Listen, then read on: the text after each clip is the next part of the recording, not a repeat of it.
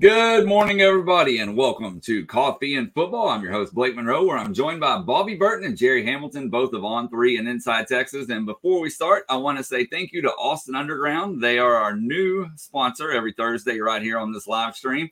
So thank them.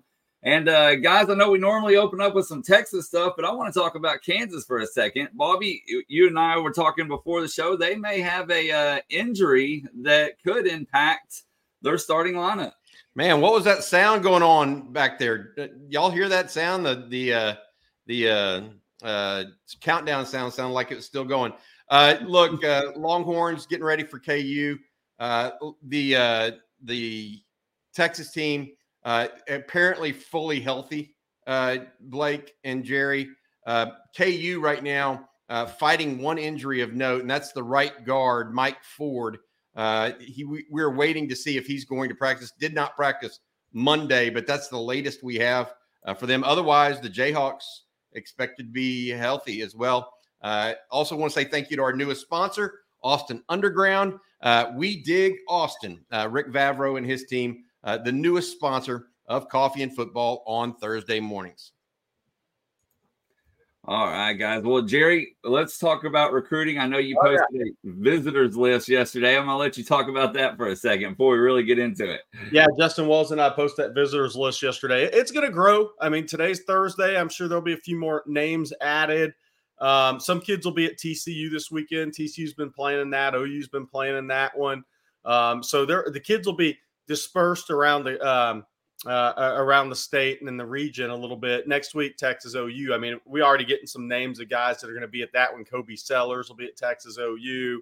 A um, couple other guys have already said yes. Uh, Kane Bowen out of Sherman, linebacker athlete, have already said they're going to be at Texas OU. Those kids have already been at Texas games. But for Texas Saturday, Dakorien Moore uh, added yesterday Zion Williams, D lineman from Lufkin, the top D lineman, interior D lineman in the state of Texas from Lufkin, will be there uh, Saturday. DeAndre Carter, obviously, Texas spoke with DeAndre. Uh, from what I heard, Sarkisian Flood, some of the offensive staff spoke with DeAndre Carter and his family last night. Carter tweeted he's visiting this weekend, so no change there. Visit is on this weekend. Uh, I think there's going to be a number of uh, talented 2025s uh, come through. Jaboree Antoine, uh, defensive back out of Westgate, New Iberia, teammate of Derek Williams the last couple of years, will be back for his second game this season already um, in Austin. Um, and then, you know, you look a lot of the committed guys, you know, a lot of the committed guys. Kobe Black's a maybe for Saturday. We'll see what happens there. Uh, we think Colin Simmons will come in. I mean, if Dakorien Moore and Alex January coming in, it's Duncanville's off week. We'll be surprised if Colin doesn't come in. But as usual, Colin lets people know when Colin wants to let people know. so, and I actually like that. It's fun. Um, so, but yeah, the uh, the uh, visitors list is growing. Um, so we'll see. I mean, Jordan Johnson-Rubell obviously will be there. IMG not playing a game. Jerrick Gibson told me he will not be there this weekend. Uh, Texas OU is a possibility there. Um, we'll see. That all a lot of that depends on you know IMG and the travel schedule on Saturday. I think a lot of kids want to go to Texas OU, and I think that's interesting to see how many kids show up at Texas OU. All right. Well, let's go ahead. Uh, Oh, I, Blake, I need to mention. I do think there's going to be a couple of kids show up that nobody knows right now. Very interesting. Very interesting. All right, guys, well, let's talk about the Big 12 for a minute. The uh, slate of games, of course, starts tonight for college football. And then we have Big 12 action tomorrow with Cincinnati and BYU uh, tomorrow night at 9.15. Talk about a late game, uh, Central Time, of course. But some interesting matchups, matchups across the Big 12 this weekend. Yeah, absolutely. You start with that that game on Friday night. Uh, a couple of the games catch my eye besides the Cincinnati BYU tilt on Friday night. Obviously, Texas and Kansas is the marquee game in the conference uh, this week. Both teams undefeated and ranked. Uh, but here's a couple to keep an eye on. It's a it's a game that that Dana Holgorsen Uh. probably needs to win to keep his job. May even if he wins, he may not keep his job. It's also a game that Joey McGuire and Texas Tech need to win to keep his job uh, security uh, a little bit tighter uh, because the natives are restless in Lubbock. Houston, uh, the Cougars go to Texas Tech. Uh, the start time same as Texas Kansas on Saturday. Uh, Cougars are two and two, not real impressive thus far. Texas Tech one and three, and now on to their backup quarterback. And I'll add this completely unimpressive. Hey, uh, this time. Bobby, you know what's interesting about that game? Donovan Smith has a chance to beat his former team in Lubbock. Well, we'll see. I mean, Uh, I, I mean that would be hilarious. That would kind of be funny. the I watched the Texas Tech West Virginia game uh, yesterday, Gerry, just to get a feel, uh, or the day before, I can't remember, to, to get a feel for uh, what really went wrong for Texas Tech in that game. And here's what went wrong: West Virginia beat them. Yeah.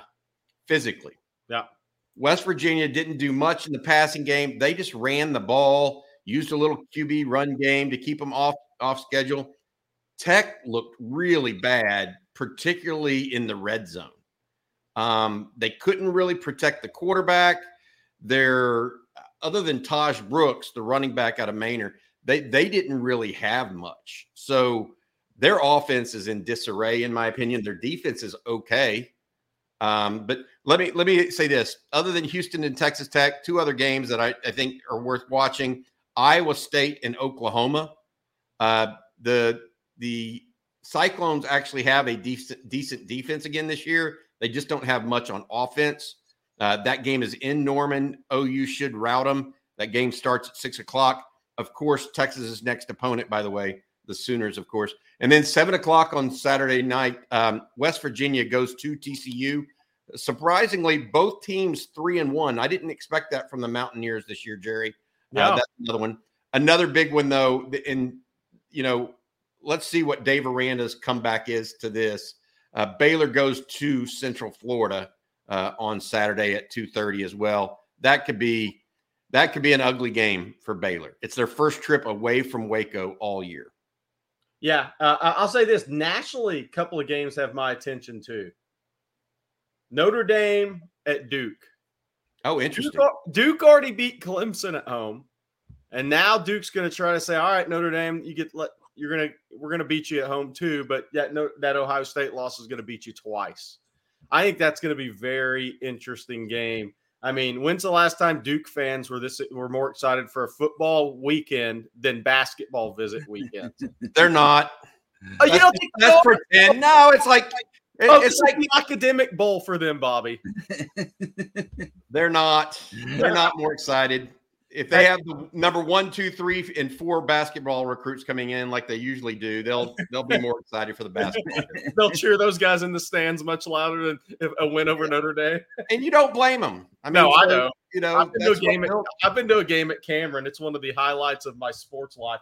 Um, LSU at Ole Miss also has my attention because um, kind of a big game for LSU, realistically, in, the SEC West, right? I mean that that's that's a that that's a big game for LSU and a big game for Ole Miss coming off the loss at Alabama. So uh, that that one has my attention nationally as well. Other than that, nationally, not a big slate of games. Obviously, a lot of eyes will be on USC at Colorado.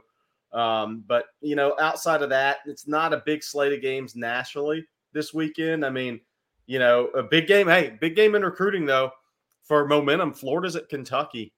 You know, Texas and Florida going. They're battling on some guys. Florida at Kentucky. You know, they won it. They beat Tennessee, so that got Napier off the all negative talk. You know, then they go up there and beat Kentucky. Then Florida fans will start to get excited. They lose to Kentucky, then he'll be right back where he started before the Tennessee game. I gotta I gotta read this one from UT Mark M. it's busy in, in Lubbock. They're re- rerouting all the roads th- to go around instead of through in the Big 12. Joey McGuire. it's fun. I mean, look, comments come home to roost, right? That's that's the reality of life. Uh, and catching everything on camera, I have no I actually have no problem with him firing up his team like he did last year. It big win. I, I don't have but I think it's funny how things like that get memorialized and brought back up and say, hey, you may be careful what you wish for. Because right now it it most certainly doesn't go through Lubbock, the Big 12. it's gonna it's gonna go through, I don't know where it's gonna go. It's probably not gonna go through, it may go through TCU. That's the only Big 12 team right now that will be remaining from the state of Texas that I think is uh very good. Uh, Yeah. for, that looks like they'll be good next year too, right? Um, I'm not sure Tech, Baylor, or Houston right now have a path to be looking good next year at this time. Right. So it could be a it could be a while for Joey in, in Lubbock. All right, y'all. Well, hey, you were talking about the uh, Ole Miss game, and I saw this comment, so I want to get y'all's opinion on it. It's from Aaron. He says, "Does Lane Kiffin seem a little overrated to you guys?" Well, I think Lane. I think Lane's solid because he is a good play caller. Here's what I would say about um, Ole Miss. I've only seen Ole Miss be good twice in my adult lifetime. Eli Manning, and then they got on probation with with Hugh Freeze. with Hugh Freeze. Yeah, that's I fair. mean, I- it's a tough job. It- I mean, there's a pecking order of how good you can be in the SEC, and Ole Miss is in the bottom half. well, you're sandwiched by LSU and Alabama. Yeah. Let, let's let's just be clear, and those guys are going to get most of the time. Those guys are going to get first picks of guys from your home state. I mean, Um, if you look at just in the SEC West, where would you rank the Ole Miss program? Because this is all going to be taught for us in a few months, right? Where would you rank the Ole Miss program in the SEC West? Alabama, LSU, Auburn, Texas A&M, then Ole Miss, Mississippi State, and Arkansas. Arkansas, Mississippi State. I mean, eh, Yeah, I mean that's just the reality, right? And then you go to the East. Florida better job, Tennessee better job, Georgia. I, I would I, Georgia. I would argue South Carolina is a better job. I don't know about that. I, it, it's a bet. They certainly have more fans, so I want to say that. I don't know that South Carolina is a great job, unfortunately, for Yeah. those guys. They have a better Um, recruiting geography. Yeah, just they, they're they're they're really um, surrounded by too many. It's almost like they have too many teams in North Carolina that feed off of some guys. Hey, um, I want to mention this uh, as well. Uh, the the Longhorns right now uh, are sitting in a position right where the next ten days, Gerry and Blake, I think will really decide what this program looks like for the next six, two to three months. Texas somehow beats Kansas, somehow beats uh, Oklahoma. Uh, We, Oh, we yeah. They win. Texas is six and zero, facing a bye week. Gerry. Yep. Texas hasn't been that that to that level since 2009. That is rarefied air. I, I don't care. You know, even in the aughts, Texas wasn't six and zero very often uh, because they always would lose to uh, to OU or something mid-season. Texas gets past Kansas and Oklahoma these next two weeks. I mean, Texas fans, oh well, we're back and all that other stuff. You're not just back; you're in the middle of it. I mean, think of it that it's not Well, and that that is that is um I, even for me i will say this that would be surprising um right now.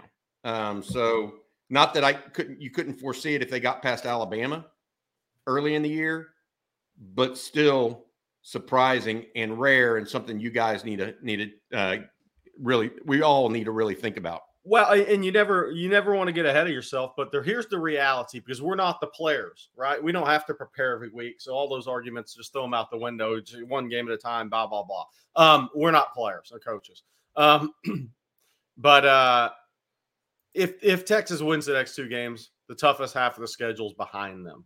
Now the pressure gets amped up because then the expectations suddenly go up. But the reality is the first six games are tougher than the last six games, the way the schedules and these teams are shaking out this year. That's the one thing we know for sure is that if, you know if you have Alabama, Kansas, and OU, if you're six and zero after that, th- those first six, then you're in a really good spot. It's hard to see you not going eleven and one at worst.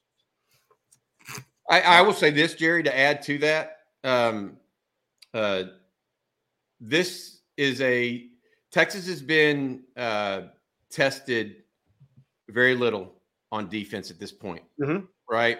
Mhm. The offense has been tested a lot at Alabama, in my opinion. Correct. Okay.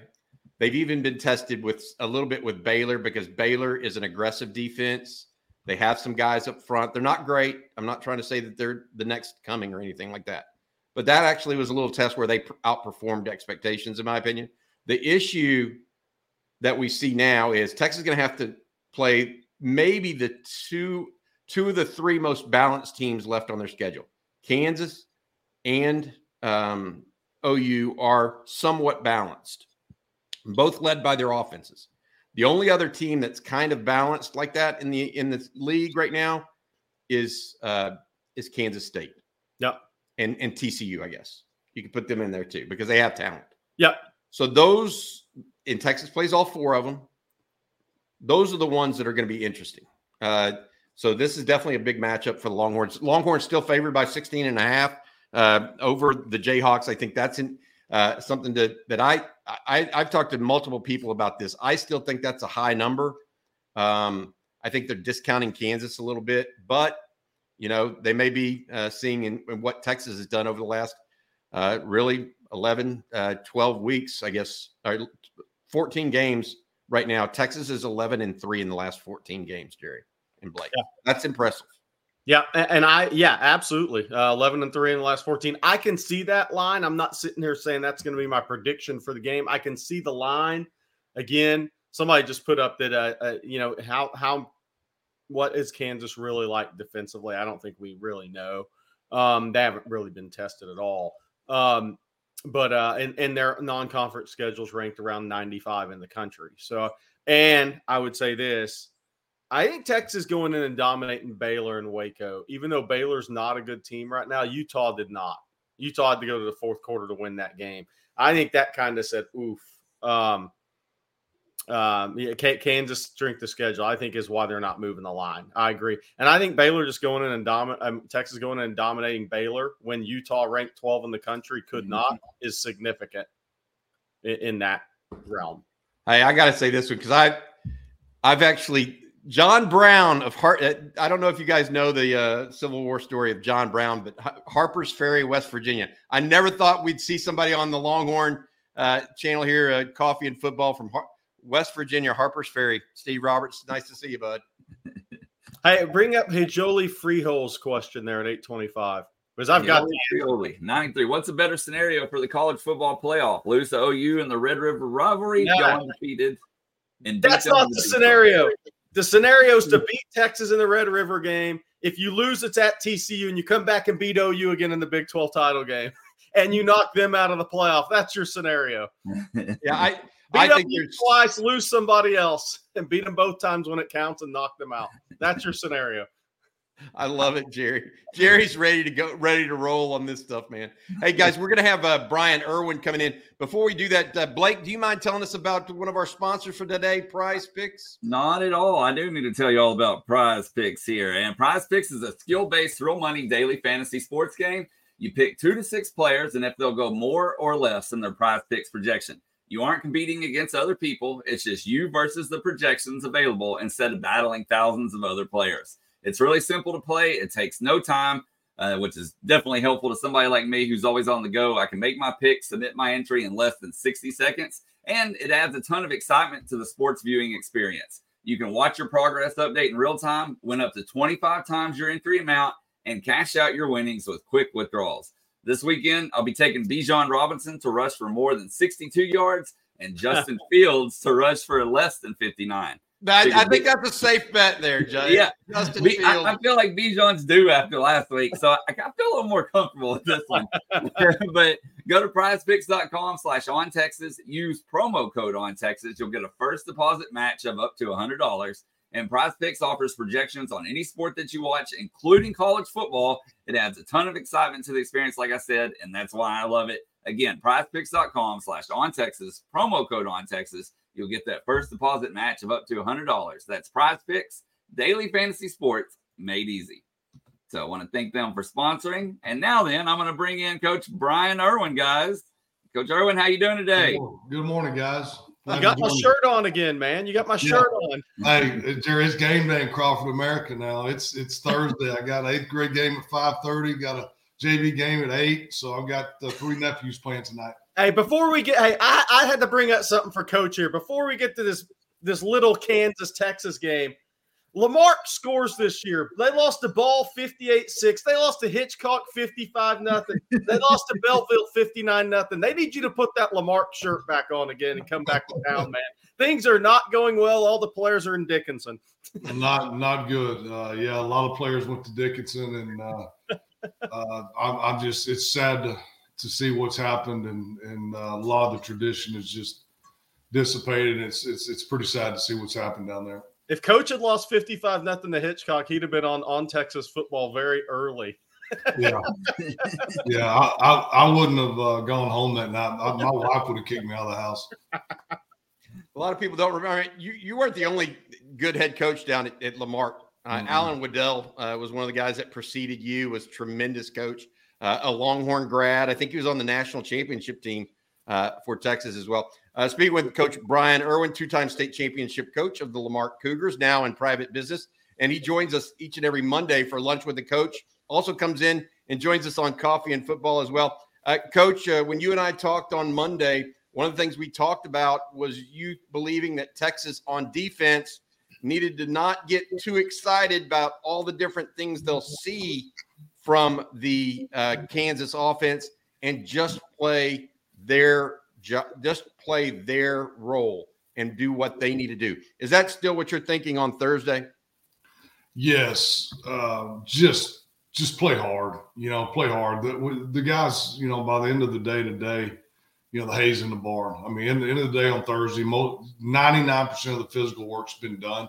From from here on out after today's practice, it's all mental. But uh, just just do your job, play hard, play like your butt's on fire. We just we got to play fast, physical, and uh, you know carrying our assignment. Uh, just just get after the butts. You look at this game, and and Kansas has a powerful offense and a quick strike offense. Uh, Texas is a little different. Not that they don't have a quick strike offense, it's just they have that defense that has kind of stymied people all year. Um, going into this game, how does how do you think Texas really matches up with Kansas from that standpoint, and how do you see this game going? I think we match up really well when you can own the line of scrimmage. You match up, and and we should own the line of scrimmage, and that's where it's got to start. Um, and and then you know the the linebacker level, secondary level's got to do their part as well. But when you when you can dominate the line of scrimmage, especially the defensive front, play the amount of guys that we can play, play fast. I, am going back to that. Play hard, play fast. We we got to play extremely hard, extremely fast. Play like our butts on fire, and and the rest is going to take care of itself. You looking for Texas to get off to a quick start? What Kansas to a quick start? How how, how do you see this one? I'm looking for Texas. Uh, you know, besides playing hard, I've, I've emphasized already. I, I mean, we got to play extremely hard. But what I'm I'm really looking for, we have to play great at home. Period. Yes. We haven't played great at home. We got to dominate this freaking football game from start to finish. Yes, Bobby, we got to start fast. Uh, is, is it imperative? No. Is it imperative to win the game? No, we need to. We need to start fast. We need to be dominant early on. We need to get after their butt, set the tone.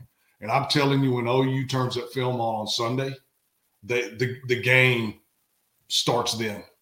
The game starts then. They see this is a different deal. This is a different animal that they're that they're fixing to deal with. So I'm not looking to OU, but I'm telling you what you can do if you play like we can play um, the next opponent, whether it's OU or whether it's whoever, the next opponent sees that and they're like, whoa, this is a different deal. This is a different Texas. And uh, not only physically, but also just from an effort standpoint. Hey, coach, talk about. Uh, we kind of mentioned this a couple of weeks ago when we talked, but this season is set up really well for Sark to coach off victories, right? Rice didn't play up to the standard, but then you're going to Bama. You come home, maybe there's going to natural letdown. You don't play up to your standard against Wyoming, then you go on the road against Baylor.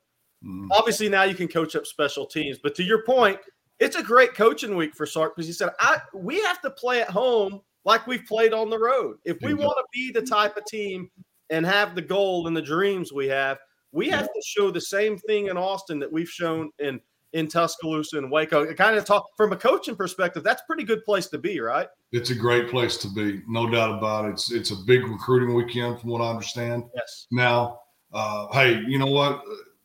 We, we got these LED lights. Let's let's let's let's make it happen. You know, let's make it happen.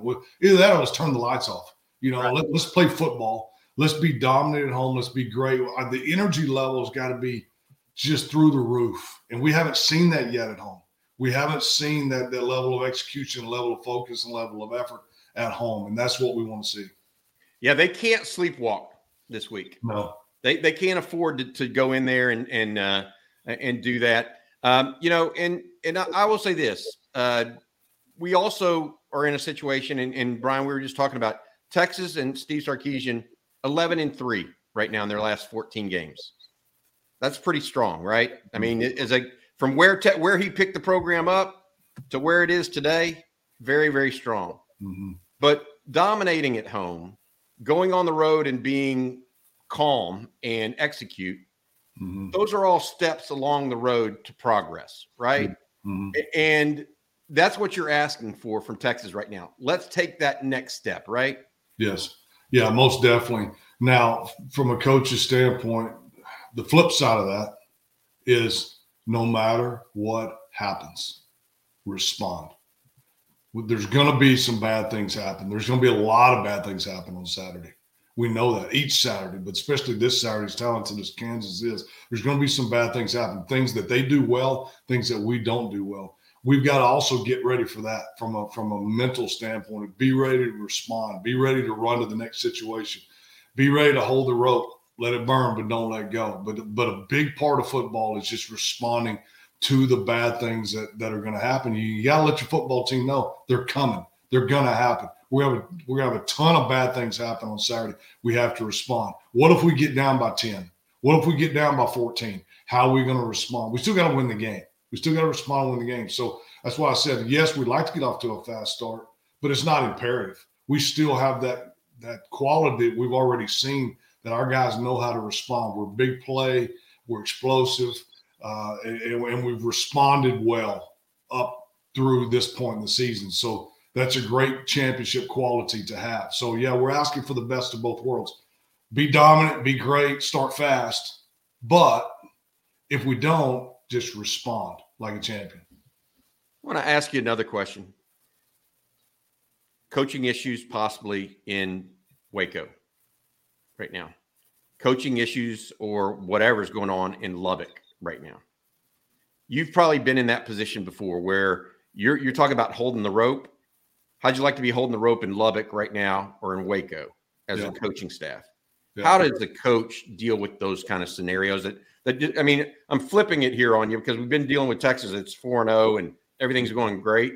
But man, what if you're what if you're Joey McGuire this morning or Dave Aranda? Gonna find out real quick whether it's substance or fluff. Um, eh, you know, if you're you're talking the talk or walking the walk, uh, if you've got your infrastructure in, do you have your trust? And do the kids really, really trust the coaching staff? Um, do the kids trust the kids? Did you recruit the right guys? Are the kids still believing in that staff? Um, you know, inside those walls, if, if all that's intact, you just keep you keep believing, you keep encouraging. Uh, it's kind of like we talked about last week. You know, your, your, your team's down. You got to build them up. You got to encourage them. You got to say the great things. You got to you got to edify them. You got to lift them up and stay behind them. You don't throw them under the bus. Remember two years ago when Sark had to do this, and he stayed with it. He stayed with it, and he and he didn't throw our guys under the bus to the media. I'm sure he did in between the walls, but not to the media. He he, he stuck with them. He he he gained their trust and now look where we are. So the the answer is kind of what Sark did two years ago. You you got to support and back and defend your guys publicly, but in between the walls is you're coaching hard, and the only way you can coach hard is to make sure you've established that trust.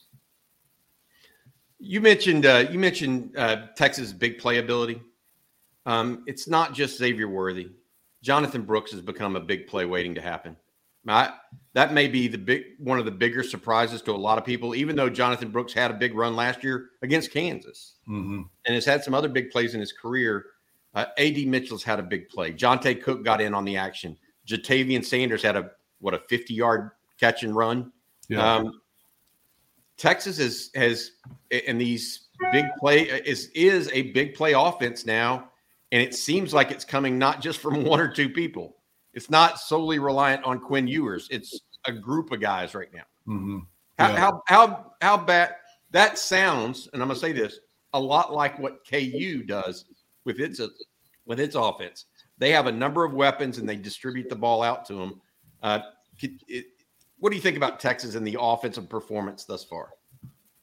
I think it's been good, not not like great, not like A plus. Uh, we we would like to see more consistency. We, we seem to be kind of boom or bust, um, and we've we've had still probably too many three and outs for my liking uh, throughout the season. Uh, we want to cut down those three and outs. Not that you're going to score every possession, but at least get a first down or two, advance the ball. Now you got a great punter. You got a great punter get a couple first downs, get it close to midfield, punt the ball, and now you got a chance to pin that opponent inside the 10. Now your defense gets to play offense. And that's what our defense reminds me of. Um, I remember Steve Van Meter at Friendswood, you know, in 2003, we get done playing with those guys and he's like, coach, he said, man, you're that defense, they, they're, they're like they're playing offense, you know, because they're so aggressive, so- physical, they can, they can score. And that's the way our defense is. So, the field position game, getting a first down or two is a positive series. It's a positive possession. Pump the ball with our All American punter, play defense with one of the greatest defenses in the country, and we might score on defense or we might get it back quick. Now we're getting it back at midfield. Now we got a chance to legitimately go down and score and, and do it a consistent way. If we hit the explosive, great, we'll take it. But a first down or two is is also a great possession. Hey, uh, Coach, that, that brought up a point. One, uh, thank you for reminding me that friends you smashed my Friendswood Mustang multiple times. Uh, awesome. Uh, Van Meter actually played for my dad on the '73 state title team at Friendswood. Great guy. Yeah, he's awesome guy. Um, hey, so, but Bobby's what Bobby said, I think is something we've mentioned before, but it'd be a great thing to talk about again. For a couple of years, Bobby and I we've been harping on Texas didn't have enough playmakers. When's the last time you saw Texas with this many playmakers? Because what's making the offense so boom is nobody can double anybody. If you double Worthy, ah, that's not a good idea. Dave Aranda said it at this press conference on Monday before the game. That this is a different team because last year they had one receiver we feared. Yeah. This year it was like they have multiple guys we fear.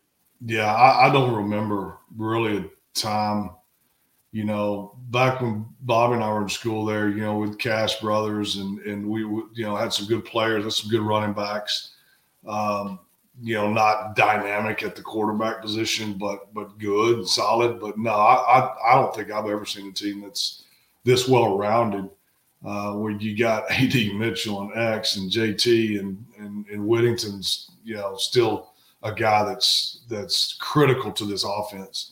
And then you throw in Jonathan Brooks and, and our running backs, and uh, I just I just think that we're so well rounded that uh, the hard part is we only got one football. That's You right. know, we got one football. We we got to figure out a way to to shred that thing up and get it in all these guys' hands and keep them hot. And that's the hard thing to do is keep these guys hot. I can see a little bit of that struggle with like AD Mitchell, where uh, we're trying to keep him hot. Yeah. You know, we're trying to keep him hot and trying to keep him going, and um, that's a delicate balance there with X and, and him and, and Witt and, and and Jay Brooks and JT. So um, getting that ball distributed, keep everybody hot.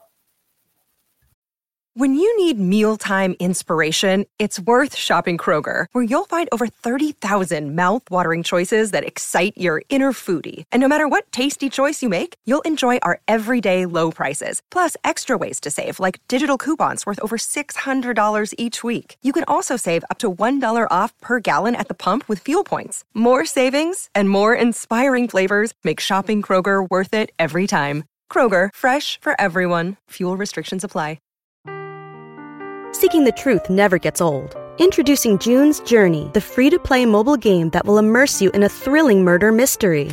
Join June Parker as she uncovers hidden objects and clues to solve her sister's death in a beautifully illustrated world set in the roaring 20s. With new chapters added every week, the excitement never ends. Download June's Journey now on your Android or iOS device or play on PC through Facebook Games. All right, Coach Irwin. Well, thank you for coming on. We appreciate it as always. Great insight, and uh, we'll let you get on with the rest of your busy day. And good luck tonight to your to your Crawford team. There you go, Crawford Pirates. JV game ain't nothing like it, baby. Best football in the world right there. All right, Three yards Irwin. in a cloud of dust or a lump of mud, whatever it is that day on that field. That's right. That's right. Thanks, right, Mike. Coach. To Talk to you, Thank buddy. you. All right. All right. All right, guys.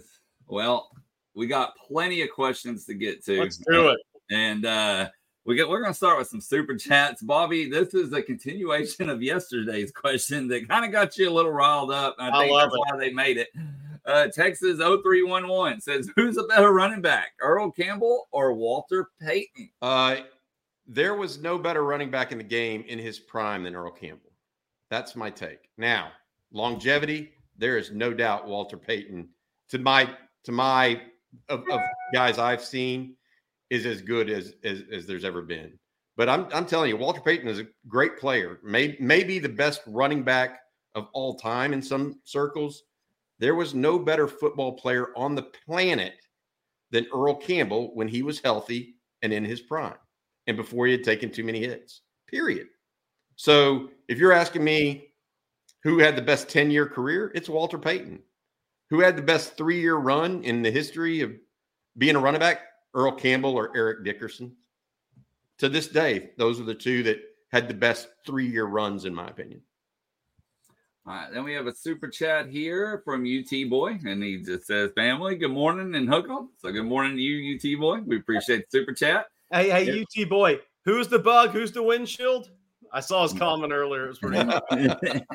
and then this next one uh, from Freelance Society. Thank you, Freelance. He says update on as Isaiah Neyor. Uh, that's a great question. I mean, look, Sark has has said as much that right now Neyor's just behind the other guys. That's that's the reality of it, including Casey Cain right now. Uh, I think uh, Neyor needs to needs to step up a little bit. I think he's still bothered a little bit by his injury. Uh, he's somewhat healthy, but not completely healthy. They and they don't feel like they need to rush him back right now. So all of that combined, that's the update. Um, you know, we'll see exactly where this ends this season. Uh, perhaps he sees more more time in the second half of the of the year, or if there's an injury to one of the starters. Well, let's follow that up with this question from Philip Franco. Do y'all see him coming back next year? Uh, if he doesn't play, no.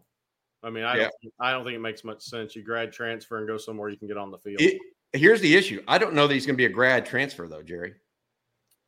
And they're and they're really they're really uh, buckling down on the two time transfer rule. Yeah. So we'll see.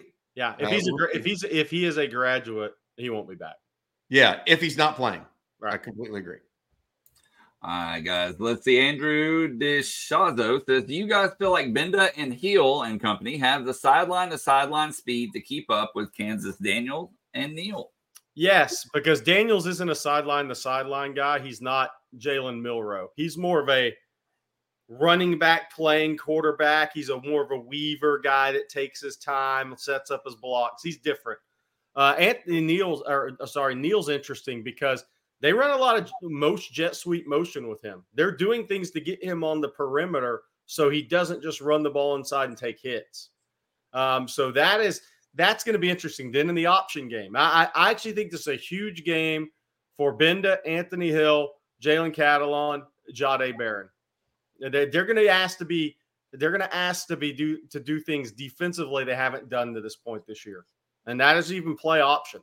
Nobody's run option on Texas this year, so it may take you a little bit of time, a while to get used to. And then Kansas, because they have a dual threat quarterback, and because they have they have more weapons, you know, around them, covering the tight ends is a little bit bigger task this week. I, I think that's going to be key for Texas defensively. Uh, before we get to the next one, Bobby, I'm going to let you tell everybody about our newest sponsors on Thursday right here on Coffee and Football. Yeah, absolutely. It's the folks over at uh, Austin Underground. I, I want you guys to know this is a a, a real fan of the Longhorns. Uh, his name's Rick uh, Vavro. He owns Austin Underground. and they have specialized in difficult underground commercial installations, concrete and otherwise, since 2004. His team's engineering background gives Austin Underground the ability to perform work other firms often consider too risky. Rick and his team offer an end to end client experience, including seamless communication, budgeting, staffing, and top notch trade partners. And most importantly, they produce solid quality work every time. That's Austin Underground. Uh, Rick Vavro and his guys over there do a terrific job. Uh, a lot of stuff behind the scenes, and I know a lot of people uh, that own businesses and need stuff done in the Austin area uh, may uh, be aware of this company. Uh, get get the word out. It's called Austin Underground. Uh, we got lots more questions Hey, rolling y'all, I in. got some breaking news. Y'all answer these questions for a second, and I'll share it after I post it on Inside Texas. All right, Bobby. Well, we're going to talk a little bit more about Daniels because we have lots of questions about him. Um, Corey J says, "Well, Anthony Hill spy Daniels like he did Milrow at times during the game?" And then Segway Champ, are we going to run a spy against Kansas? I, I think they'll do both. Like that's the thing that Pete Kwiatkowski guys has done. He didn't just run a spy, spy on Milrow, right? And he did more than that. Sometimes he would rush four and try to control the pocket. Sometimes he would have a spy and rush three. I expect the same sort of thing from uh, Pete Kwiatkowski this week.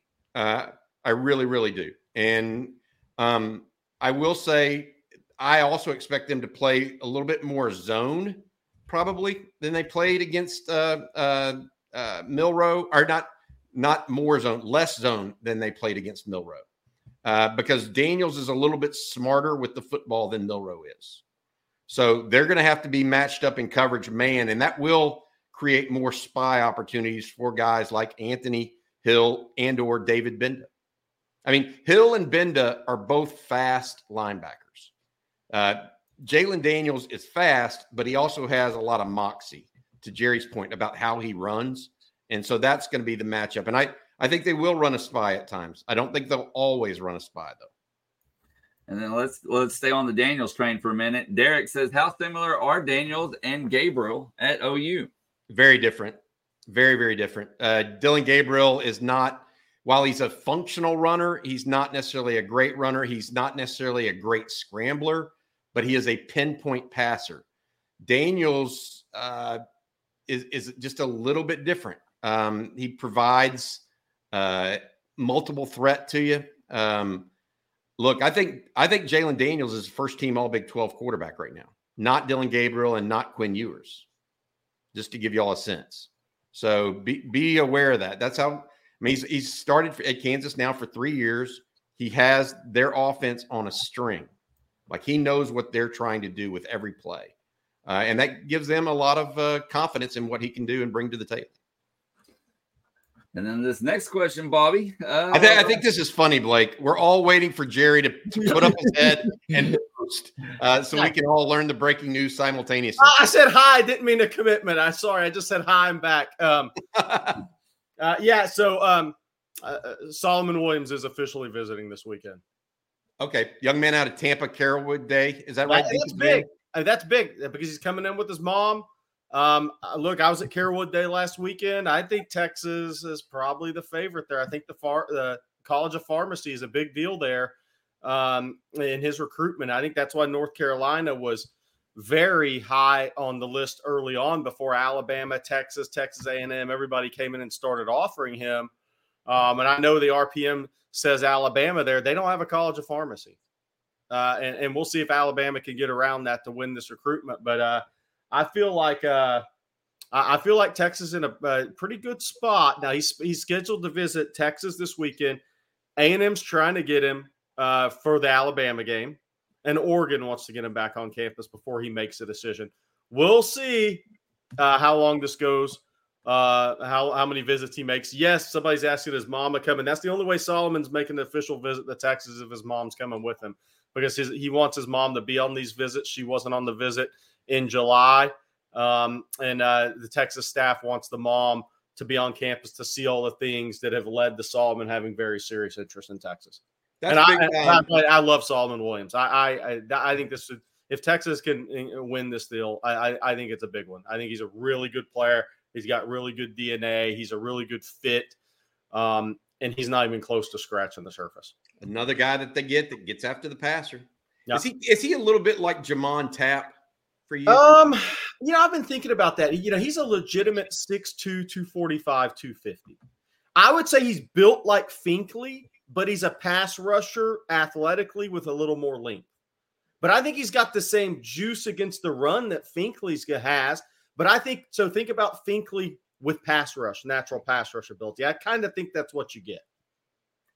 Jerry Ski Break says, does he have a relationship with Colin Simmons? Uh, not that I know of. Um, I, I, he his relationship was with Barryn Sorrell. When he went on the visit and spent some time with Barryn Sorrell, um, that he's uh, continued to stay uh, in contact with Barryn Sorrell since that visit, and uh, so and that's another similar body type. By the way, that could be another similar thing, but Williams may have a little more edge quickness to him. That's interesting, Jerry, that you mentioned Barryn Sorrell. That that just shows you guys. We, we talk about this, but it, it it goes unnoticed, too unnoticed. Players recruit players. The fact that Barryn Sorrell is spending time with the recruit, Barryn Sorrell has no reason to do that. Right. I mean, he's he's focused on making it to the NFL, about getting his grades right, about working out, you know, five times a week, making his his life the way he wants it. For him to spend time with a young guy like that, man, that just speak. That's what you want to hear. Yeah. If you're if you're a Texas fan, there can be nothing more. I don't. I don't want to say comforting, encouraging than that. Yeah. Because that's that's like you're building something on top of something. That's terrific, Jerry. I didn't know that they they were in contact. Yeah, and and and uh, Solomon just went into that last week when Keith Niebuhr and I were at Carrollwood Day. Uh, Keith went down there with me because we had him on the uh, on Texas football. He covers Florida, but they have a Florida commitment on a loaded Carrollwood Day team, and uh, we were just we were talking to Solomon, and that's when he kind of brought up that um, that Barryn Sorrell and him had stayed in contact. And I, I'll say this: I think they're two similar personalities. I mean, Barryn, very academic minded kid that's a talented football player, was committed to Northwestern at one point in time, right? Backed off of that, then Texas signs him. Um, him and Solomon, I think there's a connection there from an academic athletic standpoint. Good stuff, Jerry. Yeah, no doubt. Oh, does that make him and DeAndre Carter as the two official visits so far? Yes, so far this weekend. DeAndre Carter, who spoke with Texas last night and then tweeted out, obviously, that he's making the official visit uh, this weekend. Um, again, look, been committed to Auburn since September 3rd. Texas never backed off DeAndre Carter. Um, and I would think Auburn's, uh, I'm not saying, I'm not sitting here calling a flip, but you know, Auburn's worried about this one because he hasn't been committed a month and he's taking an official visit with his family this week in the Austin after Brandon Baker committed to Texas. And they're in Auburn's not exactly showing much life as now, a program. And I think that's the biggest thing. I think if there's a hurdle Texas will have to uh, get over with DeAndre Carter, does he see a path to earlier playing time at Auburn than Texas? Because at Texas, you obviously have to have a little patience as an interior offensive lineman right now. All right. While we're talking about edge players, let's take this question from Emmanuel Villafranco. He says, Who are our faster straight line speed and lateral quickness edge players? Well, that's a great quick uh, question. Chris Ross was the quickest guy, but obviously he's hurt now. Um, fastest straight line, Bobby, maybe J'Mond Tapp. Ethan Burke. Ethan Burke, because of his length of stride. He would be, I, I had him as the second quickest to Chris Ross. I think Tapp may win the 40. I mean, like I saw Tapp in high school, and I'm just telling you, like when eh, he was, he's raw as it all get out in high school, but he went out there and they were messing around after a water break, and he covered a receiver that's now at Auburn uh, as a man press corner. I sent that tape to you, Bobby. Remember how quick his feet were? I mean, he wasn't going to win down the field, but I said, mm, okay, this guy's got legitimate, like different type of foot quickness. Somebody just said Billy Walton. There's another one. Yeah, I would agree with those. Um, I, I would go with uh, I would go with Ethan Burke on all of them, though, in my opinion. All right. Well, let's talk about the other side of the line. We're going to go over to this question from Shaban Patel. He says, Hey, guys, Christian Jones has played at a high level at right tackle so far. Is he playing well enough to get drafted? Yeah, uh, Bobby and I, we, we were lucky enough to got, got some uh, NFL pre draft stuff before the season, and he was graded out as a borderline fifth, sixth round pick headed into this season. Can he play his way into a fourth, maybe third? I, I could see it. Maybe not third, but fourth. Maybe third if somebody looks at him as a guard, Bobby. Yeah, I think that's where his long term possibility may be in in the pros. And guards aren't necessarily priority prospects, so they get drafted in that five through seven round unless you're a premium guy, right, Jerry? Um, the answer though is this. I mean, two twofold.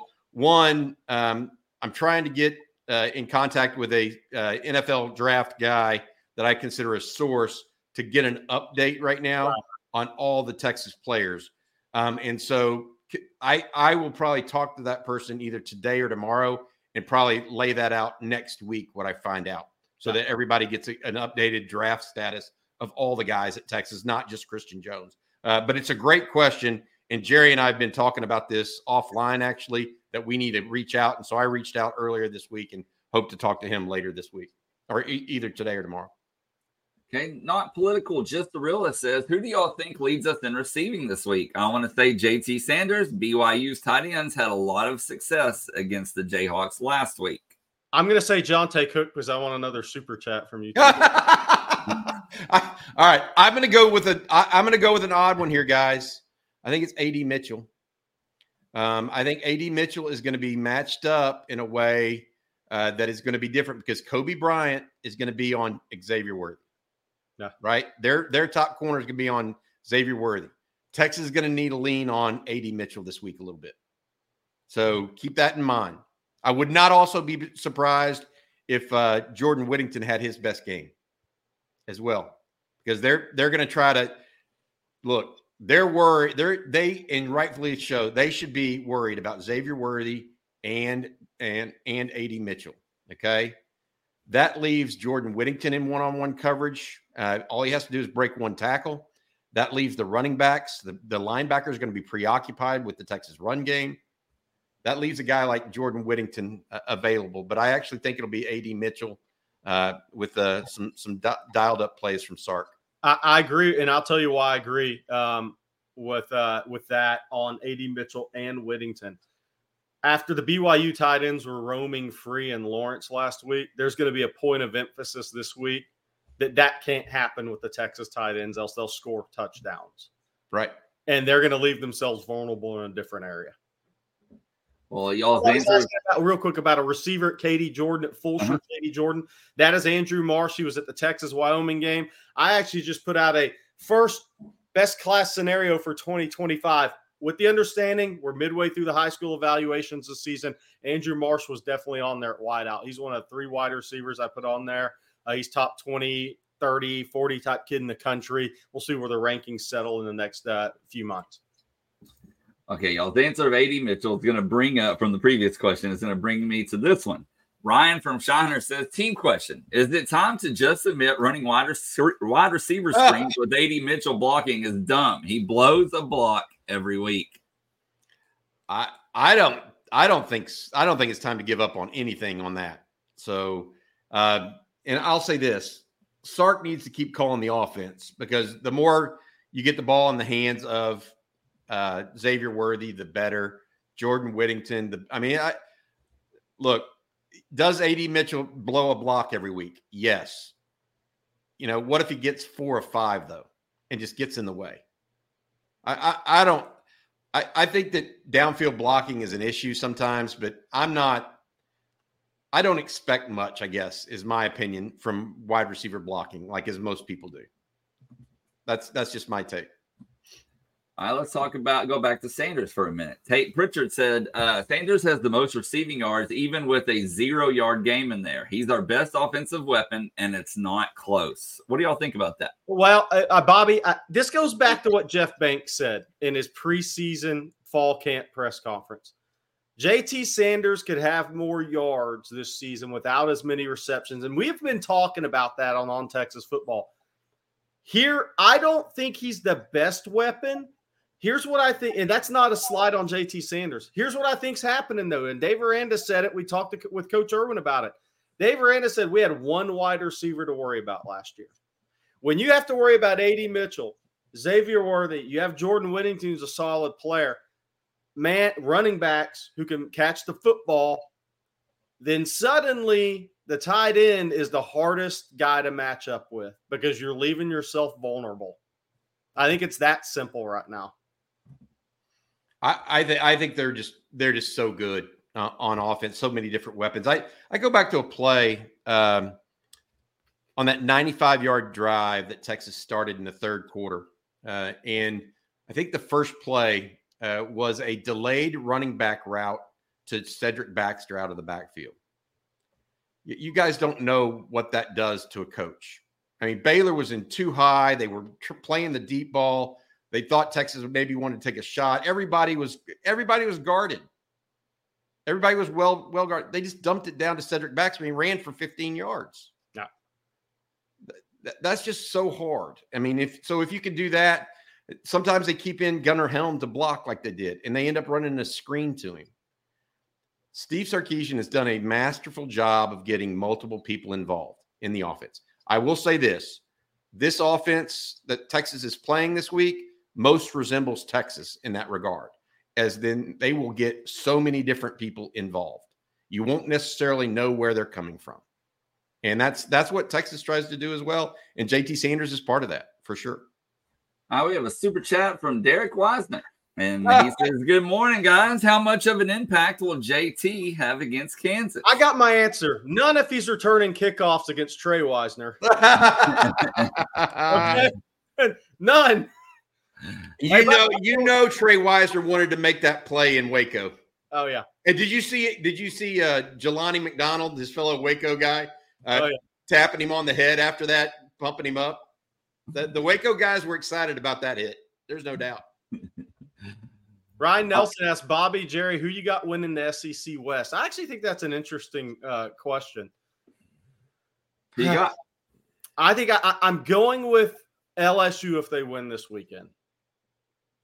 If they beat Ole Miss, Yeah, if they win, if they beat Ole Miss on the road, I'm going with LSU. I just, I, I, I don't think Jalen Milrow is going to throw it well enough for Bama to get through. I'm going with Alabama. I'm going with Bama too. I I'll tell you why. Their defense, It's going to get keeping it getting better. yeah, they've got a real defense, guys, and and that's one of the things that about Texas's offense that just is kind of look. They held, they made Lane Kiffin look bad last week. It's hard to do. Yeah. And it's not like Lane Kiffin doesn't have guys. I mean, Quinshon Judkins is a better running back than anybody at Texas. Jackson Dart is a two or three year starter. Yeah. Um, they have guys, and Lane Kiffin is a terrific play caller. Uh, but Alabama is is their defense has just has some dudes. They can control the front, and I, I actually think they can control the front against uh, the A and M's, uh, LSU's of the world. Jimmy Trevino, great one. Oh, super chat here. He says, What's the new win total through week four? I just wanted to put Bobby on the spot.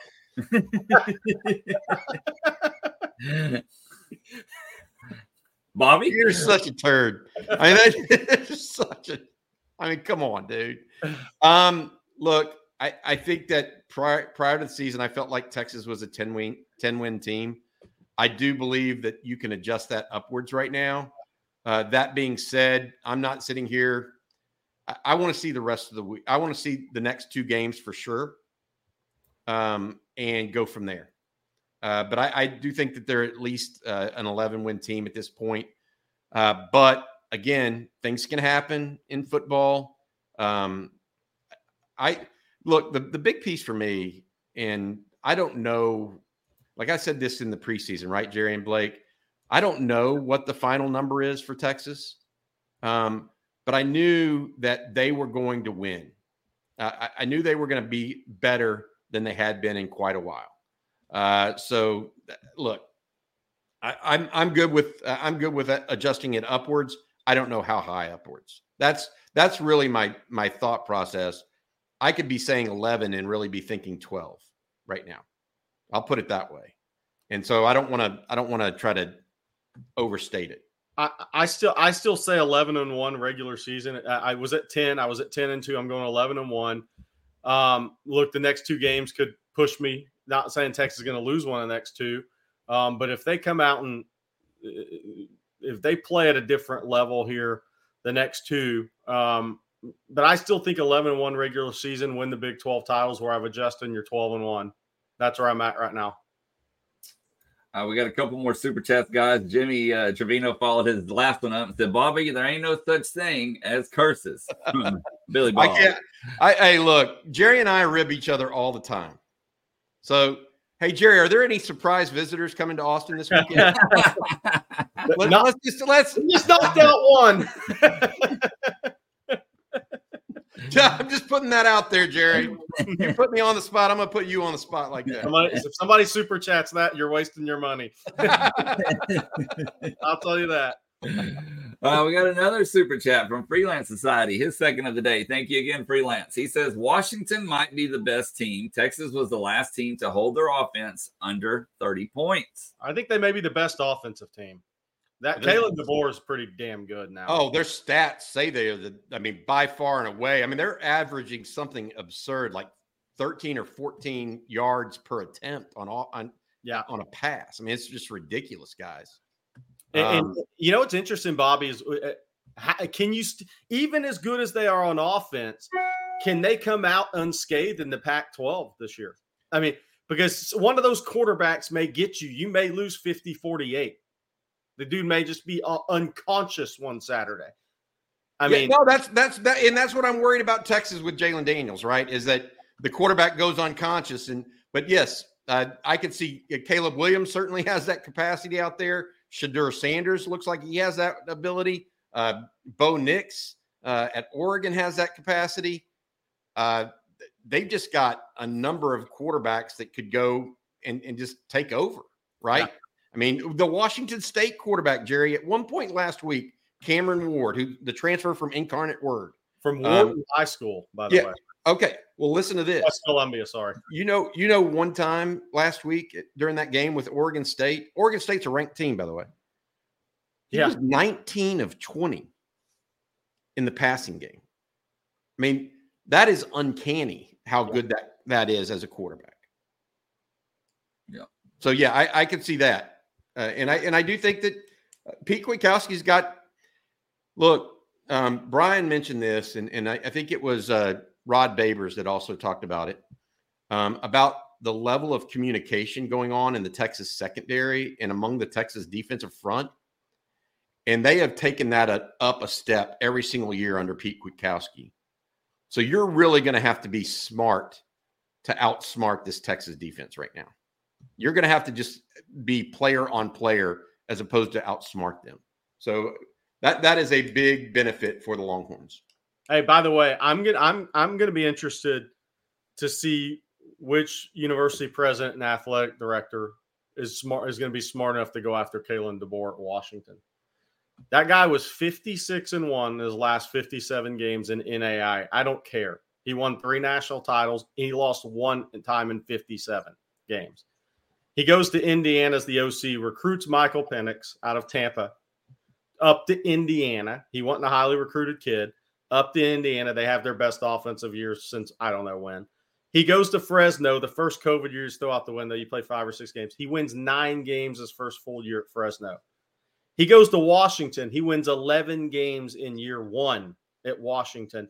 And now, barring an injury to his quarterback, he's going to win 11 again. That guy has legitimate winner's DNA as a head coach. Time for Baylor to back up the truck. I mean, that's legitimate winner's DNA as a coach right there. That's that stuff's hard to do that he's done, or and he's 48 years old. It's interesting because now Washington going to the Big Ten, though, it it Baylor may have more cash in the bank, but Washington has what an 80,000 seat stadium that's that they cool fill. Place. Yeah, Bobby, you probably that's a, that'd be a hard program to pull for Baylor to pull from. Yeah, or, or anywhere else in the Big Twelve. All right, y'all. We got time for a few more questions here, so let's uh, get to those. Daniel Kinneman says, "Will this be a shootout, or does Texas put Kansas away early?" Depends on if Kansas turns the ball over. Oh, interesting. I, I, think Texas is going to play better at home than they have, obviously, against Rice or Wyoming. It's a bigger game. It's a great coaching week for Sark to challenge these guys mentally. Hey, man, we haven't played this standard at home. We've played to the standard on the road. I want to see it at home. I want to see it this week before we go to the Cotton Bowl. Show me what you got at home. I think it's a great coaching week. Uh, so I think Texas is going to play at a high level at home. If Kansas turns it over, I think they're in trouble. All right. Then our next question here is from Jonathan L. Litvinchuk. Uh, how much of a difference and benefit has it been for the defense to have PK on the sideline during games? You know, that's a great question. Um, I don't know is the answer though. I mean, uh, yeah, I haven't gotten much feedback on that. Uh, the one thing that Sark likes about it, uh, having heard him talk about this, uh, he likes the fact that uh, look, Sark's the offensive guy, right? He likes the defensive guy to be down there with him, yeah, so that they can like actually have, you know, and feel out the situation. And so it hasn't. It certainly uh, hasn't hurt. I'll put it that much, John. I put it that way, Jonathan. But to to quantify that that level, I'm not sure. I think it. I think it helps Sark as much as anything. I will add that. All right, our, we got another super chat here. This one from Archmania. He says, "Who wants to hear Bachman-Turner Overdrive's taking care of business on the loudspeakers at DKR when we smoke Tech at home this year?" I don't know about BTO, but look, uh, Texas needs to go out and take care of business this week and every week at home. Uh, the big one uh, with Texas Tech. I mean, I just I go back to Texas was playing with their backup quarterback in Tech. Uh, Texas lost in overtime, yet it was like all of a sudden text text this monster power or something because of it. I, I didn't get it then, and I don't get it now. Um, yes, it was a big win for them mentally because Texas had said the, the prior summer that they were going to the SEC. And so it was more of that cathartic win for them. But I mean, you beat an eight and five Texas team. You didn't beat a, a 12 and one Texas team. I, I think though the, the the worst thing that could happen is Tech be like four and seven coming into that game. it might lose a little luster with the Texas fan base. A little, not a lot, a little. It, it depends on what Texas record is going into that. Yeah. Because the, the, the day after Thanksgiving is a hard pull. Uh, but I will say this if Texas is 10 and uh, 1 or 11 and 0. oh, the Longhorn fans will be there if that's the case. Yeah. I've been to too many games on Texas A&M games where I thought uh, Texas is 9 and 3, A&M 7 and 5, something like that. Who's going to care? I mean, I know it's A&M, it's a different category, but they'll show up if if, if the game if if the if the teams are, are right. Okay, y'all. Last question for today, and it's a super chat from Football Junkie. Want to thank him. He says, "Who are our top five players on offense and top five players on defense, in your guys' opinion, going into Week Five? All right, I'm writing this down. On offense, top five players and I'm not saying in any order. I'm just throwing it off the top of my head. Um, Kelvin Banks, JT Sanders, Xavier Worthy, Quinn, based on performance, Jonathan Brooks. I went the same five. I went Quinn Ewers, Jonathan Brooks, Xavier Worthy, Kelvin Banks, JT Sanders. Defense, Gerry, I'm having a hard time with the fifth. So what, what I think the four, the four that are no brainers are Byron Murphy, T'Vondre Sweat, Jaylan Ford, and Jahdae Barron. Who do you put as your fifth? I mean, there's there uh Barryn Sorrell is up there. Alfred Collins has been playing well. Uh, David Gbenda, maybe Ryan Watts, but he's gotten beat a couple times. Jerrin Thompson's made picks but been beat maybe Jalen Catalon, but he hasn't seen as many snaps. I think there's four, five definites on offense. There's four definites on defense. So we've seen some people say Anthony Hill. Um, we've seen somebody throw Alfred Collins out there because he is playing his role very well. I- I'll say this. I mean, per snap production, how's Catalon not in there? And how's that Anthony Hill on a per snap production? Right. Those two guys per snap production. That's like the per capita NFL draft picks, right? yeah, exactly. per, per, snap production, those two guys are as high as anybody on the team. But that, hey, it's a good problem to have when you literally can. Somebody said Ethan Burke's not even mentioned. it's a good place to be when you have nine. If we're talking about if we can't figure out who the top five are after this week and then after next week, it's going to be in Texas in serious business. I agree, man. Alfred Collins is playing very well. Stats may not show it. NFL scouts like what they're seeing now. All right, guys. Before we go, Bobby, let everybody know what's coming down the pipe today, right here on On Texas Football. Yeah, absolutely. We've got tale of the tape coming around noon today. Myself and Paul Wadlington of uh, Inside Texas go uh, talk uh, the Texas Kansas game and kind of go Texas offense versus Kansas defense. Do the tale of the tape. Uh, it's a fun little exercise. Uh, Paul also talks about the game against the spread uh, as well. and then we also have tonight, We've got Gus Johnson, the venerable broadcaster, one of the funnest guys in college sports from a game call perspective. Uh, one of the things he does is actually does a game call. Uh, his one of his favorite game calls uh, is a high school football game he did uh, back in the day. He does that for us. It was pretty funny. We're going to put that up as a short as well. But uh, it was a pleasure visiting him with him yesterday. I did that yesterday and recorded that with Ray Peters uh, as well. And then, other than that, we've got a bunch of stuff coming on Inside Texas. Uh, and remember this at Inside Texas right now, uh, you can get a two month for $1 special. That's OTF IT 23, OTF IT 23, uh, 10 plus articles a day rolling out right now on InsideTexas.com that are exclusive uh, to Inside Texas subscribers. Uh, Gerry, uh, myself, as well as Eric Nahlin, Joe Cook, Joe Justin Wells, Paul Wadlington, and Ian Boyd, all on there uh, right now. I do not think there's going to be a football theory tonight because Rod Babers is a new dad, and uh, he had he could not get that in time uh, this week. We we wish him nothing but the best. Somebody asked what I was doing in Gulf Breeze last weekend. I'd been in uh, I'd been New Orleans, Saraland, Florida, working. I came back through that area and stayed for the weekend. I went down to Perdido Key, went to Flora-Bama, which is an awesome place to watch SEC football. If you never, I'm getting ready for SEC life. oh man. All right, guys. Well, we want to thank our sponsors today, Austin Underground and Prize Picks, for sponsoring today's show. And of course, Austin Underground being our new Thursday sponsor. Thank all of you for tuning in. Thanks for the super chats. We definitely appreciate it. Don't forget to hit that like and subscribe button and then ring the bell so you're notified anytime that we have a video right here on On Texas Football. And for Gerry Hamilton and Bobby Burton, I'm Blake Monroe, and we'll see you tomorrow morning.